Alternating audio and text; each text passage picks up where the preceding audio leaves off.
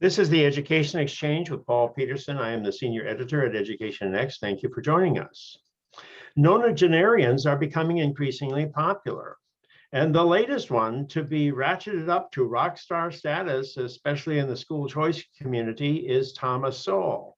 With the publication of his book in 2020, Charter Schools and Their Enemies, he has given the choice movement a shot in the arm at the precise moment when the movement seemed to have lost direction.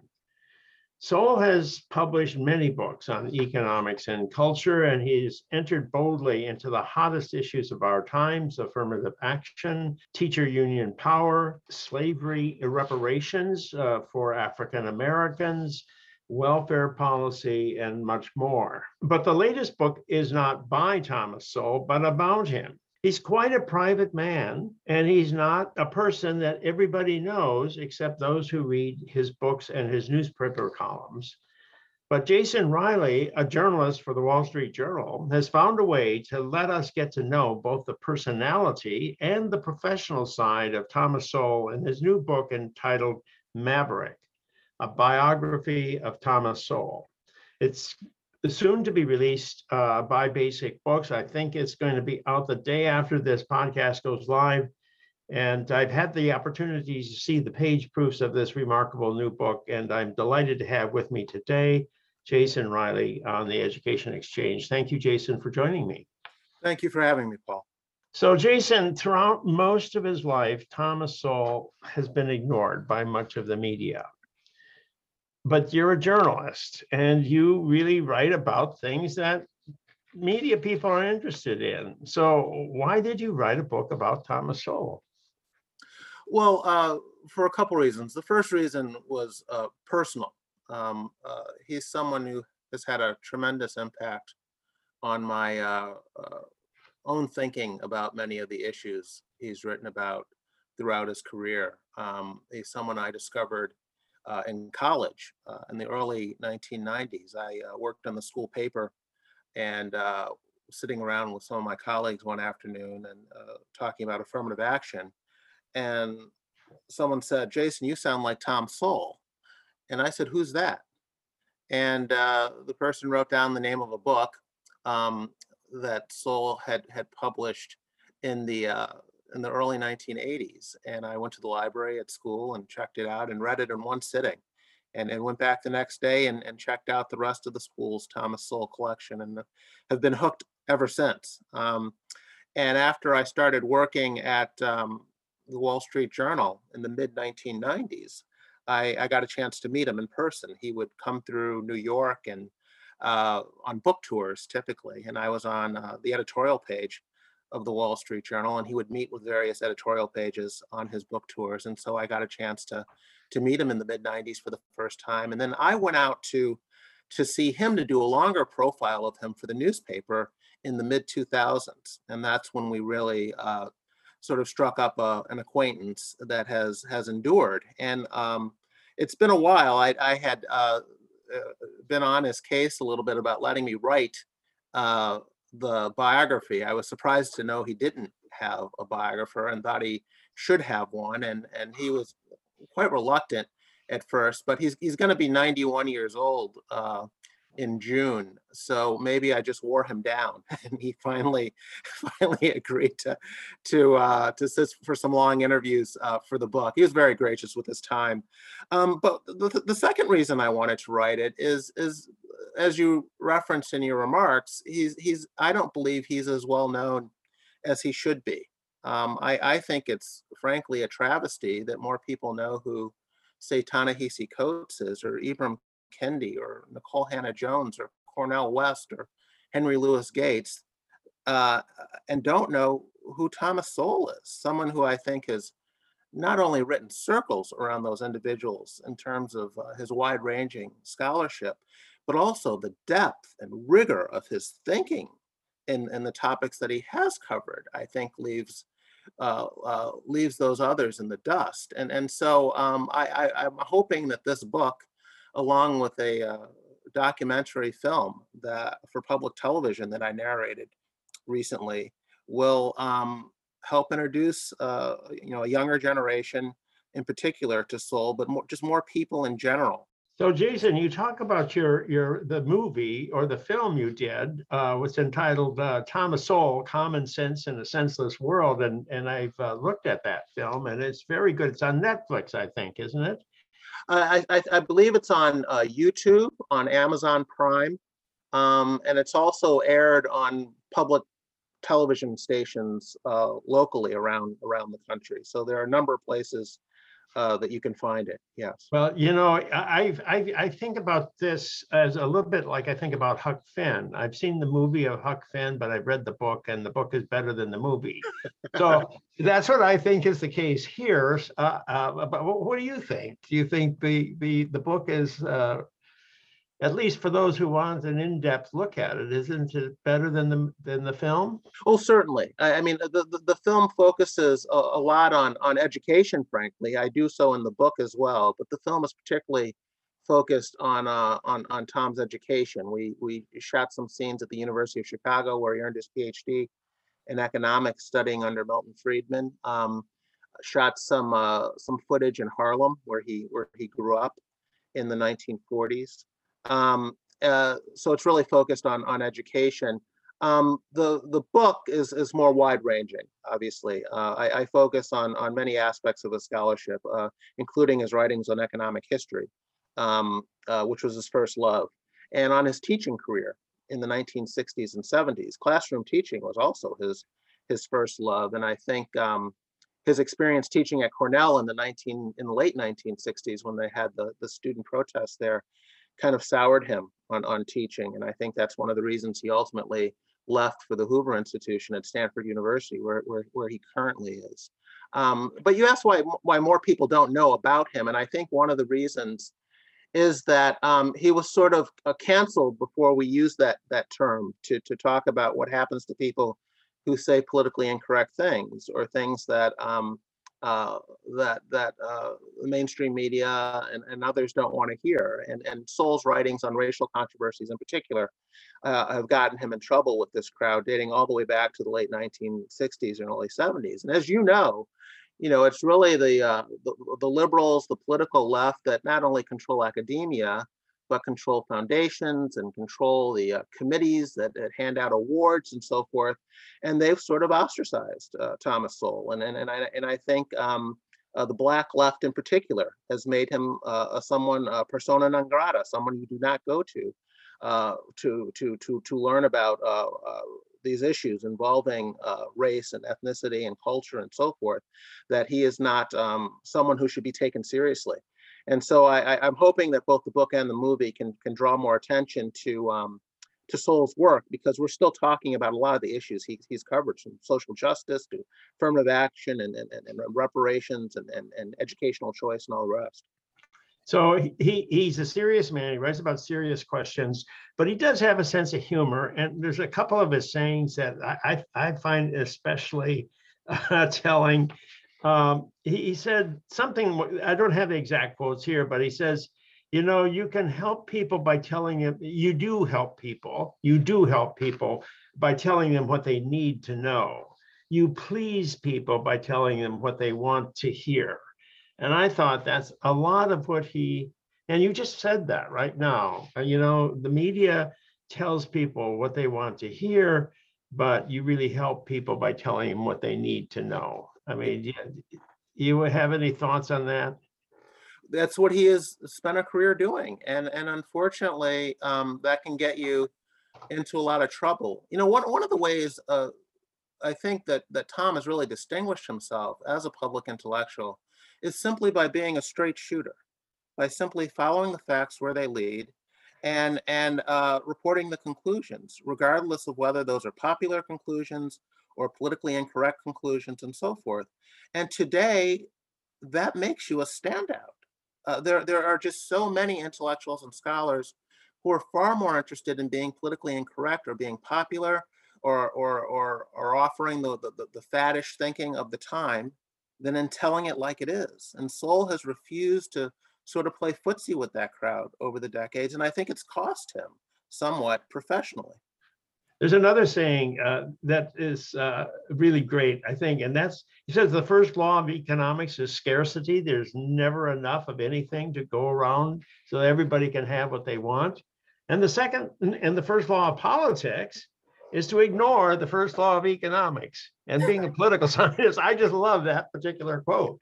Yeah, that that's that's I think um, of a piece with his his larger view of how how different groups uh, view the world and, and view the problems that that we face in in society. And on the one hand, you have a group that um, you know assumes uh, in the normal course of events uh, the natural way things should be that that we would uh, you, you would see proportionality in outcomes by race and ethnicity and gender when it comes to employment or or educational achievement or incomes and so forth and and then um, they they spend their time uh, trying to find bad actors who have disrupted this natural state as they see it and tom has said there's another group of people, and, and he's in this group, who has a much more constrained view of human nature and humanity. And people who have looked at societies down through history do not find this these equal outcomes that are supposed to be held up that, that are held up as normal.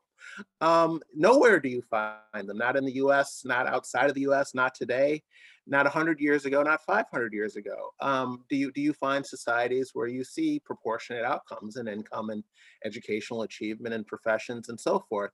And uh, they're just two very different ways of looking at the world uh, and, and and one is uh, thinks you know everyone can have everything and the other one says no there there are certain constraints and there are trade-offs to be had. Um, uh, there are no real solutions just trade-offs. Yeah, no, he has a tragic sense of um, of mankind or person kind, I guess I should say, uh, these days. But um, but he would know, he would never he would never be caught dead saying person kind. I can I, I don't like to put words in Tom's mouth, but I can be pretty sure about that. now he probably his tragic sense is due in some ways to his his early years. I mean, he was born in rural North Carolina. He becomes an orphan at a very early age. Uh, he's raised by his great aunt, but he ends up in New York City in Harlem. I, don't know, an elementary school. So how does this happen? How does the uh, that's one thing that's not really told in the book that I I thought I'd ask you about. Well, Tom was, you know, he was a bright student. He was a bright kid. Um, um, uh, there's there's no doubt about that, and it was evident at a very at a very young age. Um, uh, he was always uh, uh on the on the bright side. Um, um, you're asking how he ended up in Harlem? Yeah. How did the family? well, that, that was just Paul. That was just part of the, the the great migration of of millions of Black Americans out of the South at the time. Um, uh, that's what was happening. Uh, that was one of the, uh, the, that at that period you had millions of blacks um, either moving from uh, rural areas to urban areas um, uh, in the South or moving out of the South completely to urban environments in the North. So you you know Chicago, St. Louis, uh, um, Cleveland, Detroit, New York, and so forth. And so uh, he ended up, his family ended up in in, in Harlem, um, where he was um, where he was raised from about the age of, of eight or nine. And he had a great grade school teacher.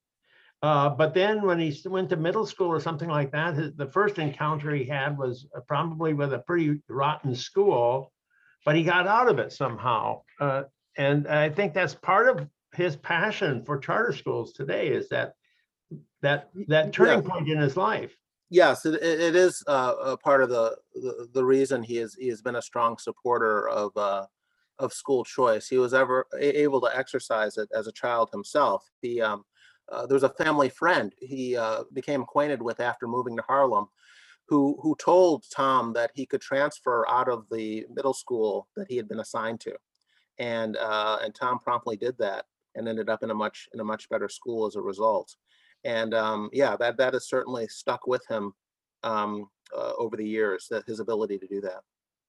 But he was a Marxist in his early days. Maybe lots of people are Marxists in their early days. Uh, but, uh, well, I don't know. I don't, I don't know if lots of people are. but even Milton Friedman didn't talk him out of Marxism. well, well, they're, they're, they're. I don't, I don't know if, if, if Friedman was ever a Marxist, but, but Tom has pointed out that, uh, um, uh, conservatives today, uh, were, were on the left in their youth. Uh, you know, Ronald Reagan, Milton Friedman, George Stigler.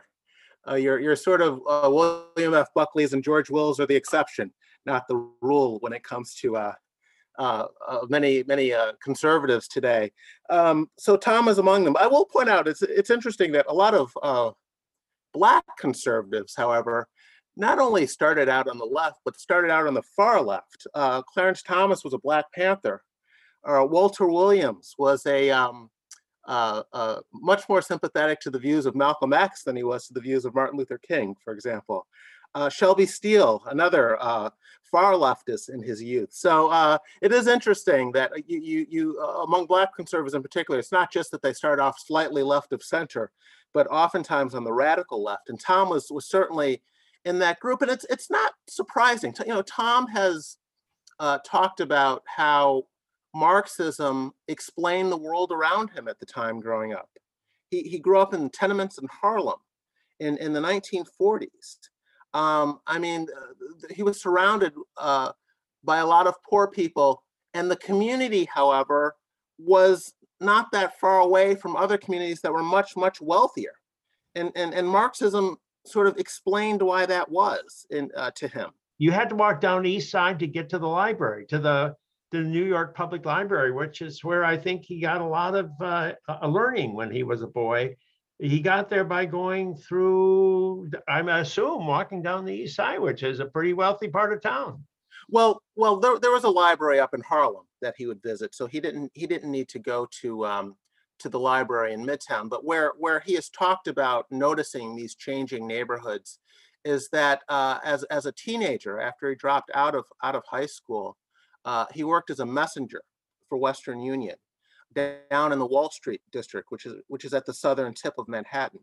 Whereas Harlem is in the northern part of Manhattan, and sometimes he would take a bus home from work, and there he would travel uh, up the city and notice the changing neighborhoods on you know the wealthy areas like Riverside Drive. He'd go past he'd go past Carnegie Hall and so forth, and the expensive shops on Fifth Avenue and so forth. And that's where he noticed these changes. And he would say, you know, Marx explained this uh, in, a way that I found um, very persuasive. And and it's interesting that he he clung to his Marxism uh, throughout his studies at Harvard, even after studying under Milton Friedman uh, at the University of Chicago. Tom was still a Marxist. It was it wasn't until he took a job in government that he uh, began to abandon his, his Marxism, where he got some firsthand experience at, at seeing how the government has its own agenda. And, and, and oftentimes that agenda um, uh, is at odds with what might best help uh, underprivileged people in particular. He was in Uh, the Department of Labor, wasn't he?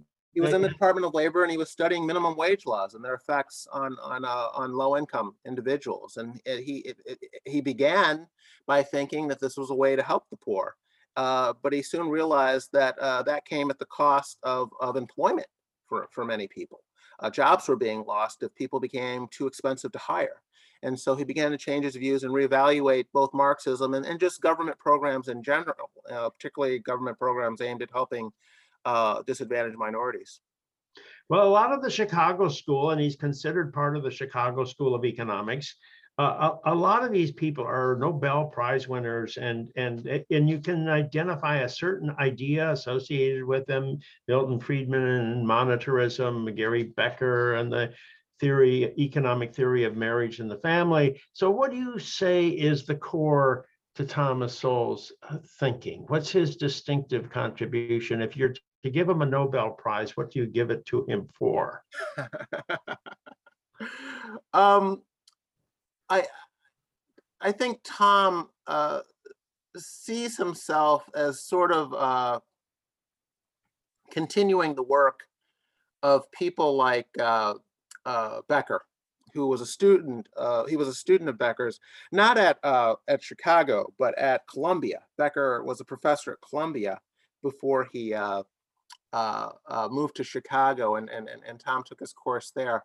Um, but but Becker's work on human capital, in particular, and the importance of human capital. Tom is a very uh, big believer in uh, culture and how uh, a, a group needs to develop the right attitudes and skills and behaviors in order to rise in society. And that if that group does that, it, it, it doesn't much matter what larger society thinks about them, or even if the larger society wants to, to discriminate against them.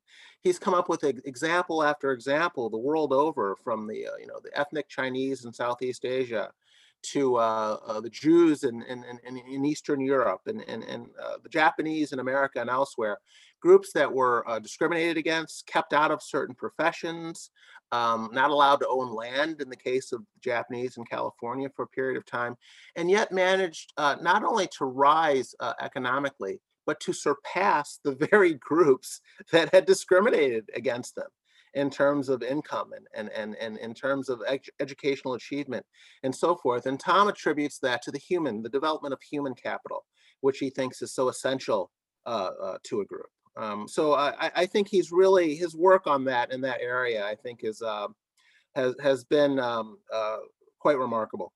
So, what are the core cultural characteristics then that he sees as uh, crucial for uh, the development of human capital? Well, the right attitudes, I think, is is is, is one thing, and those would be attitudes, um, you know, toward toward marriage, towards child rearing, towards education, um, toward the rule of law.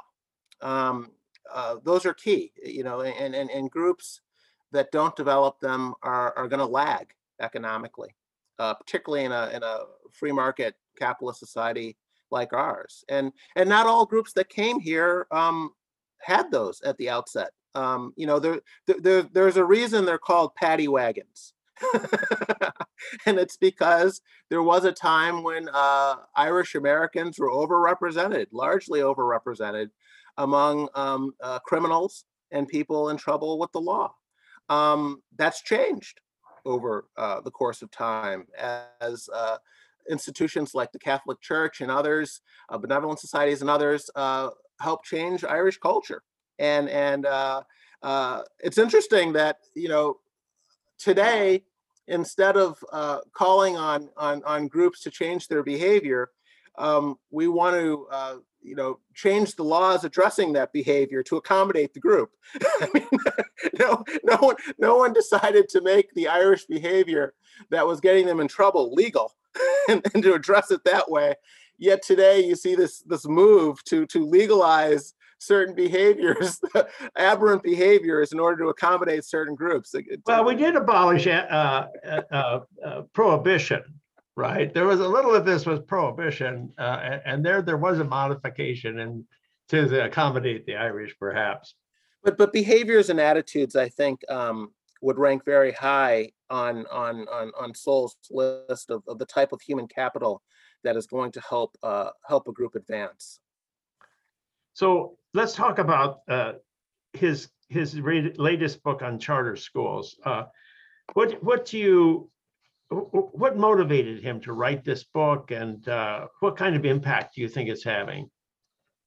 Well, I don't I don't know what kind of impact it's having. I mean, um, we're we're I I you know the the COVID situation um, and and and how it impacted schooling and and families. Um, uh, you know, I'm, I'm hoping one of the positive things that can come out of this is is is, is for the public to to reevaluate just how much uh, power uh, the the teachers unions have over our schools and and by extension over our lives and whether that's that's a good thing or not or or, or maybe we should rethink uh, re- re- rethink that arrangement. Uh, and and and Sowell's book, you know, points out, uh, uh, you know, why why school choice is so important.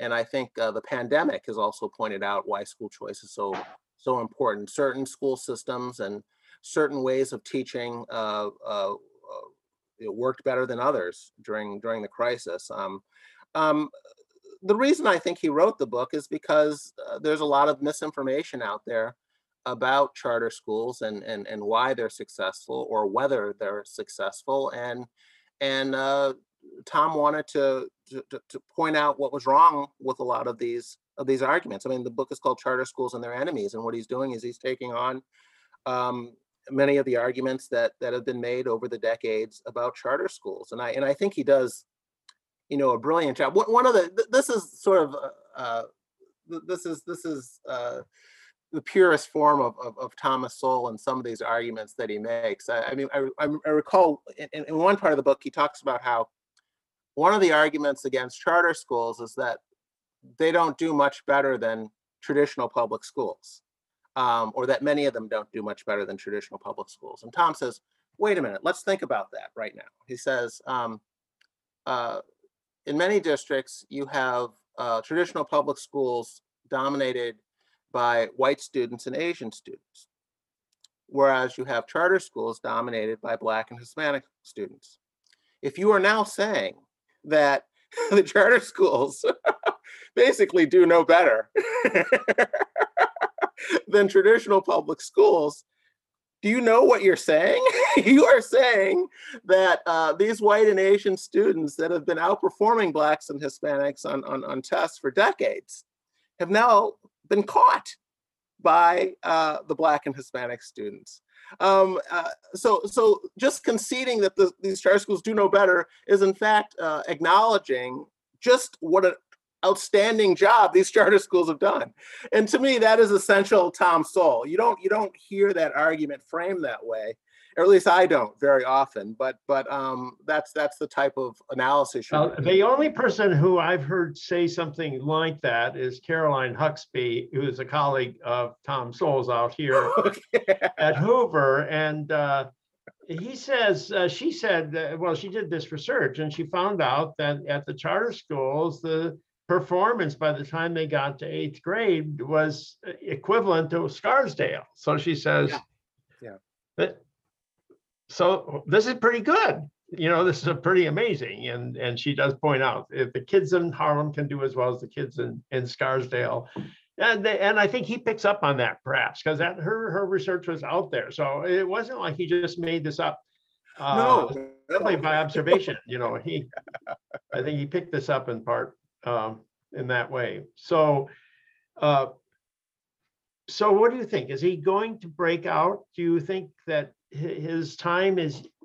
Sometimes people at the very end of their lives become appreciated in ways they never were. uh, As they, uh, yeah, even Mozart was never appreciated until uh, after he had left us. So is, is Tom Sowell going to come into his own yet? Oh, I, I, it's, it's hard, it's hard to, to know, um, you know, I, I, I, think that, uh, he's got a body of work out there that, um, will be difficult to ignore as, as these topics are discussed going forward, long after he's gone. Um, uh, I, I think the, the, the power of his arguments, um, are such that, uh, people will have to grapple with what he's, what he's been saying. Um, when when that time will come, you know, I I, I don't know. Uh, we're we're uh, we're at a time now, I think, where sort of this progressivism is ascendant uh, once again, and um, um, I think it's as good a time as ever to look back at what what Sowell has written about these things and issues like social justice.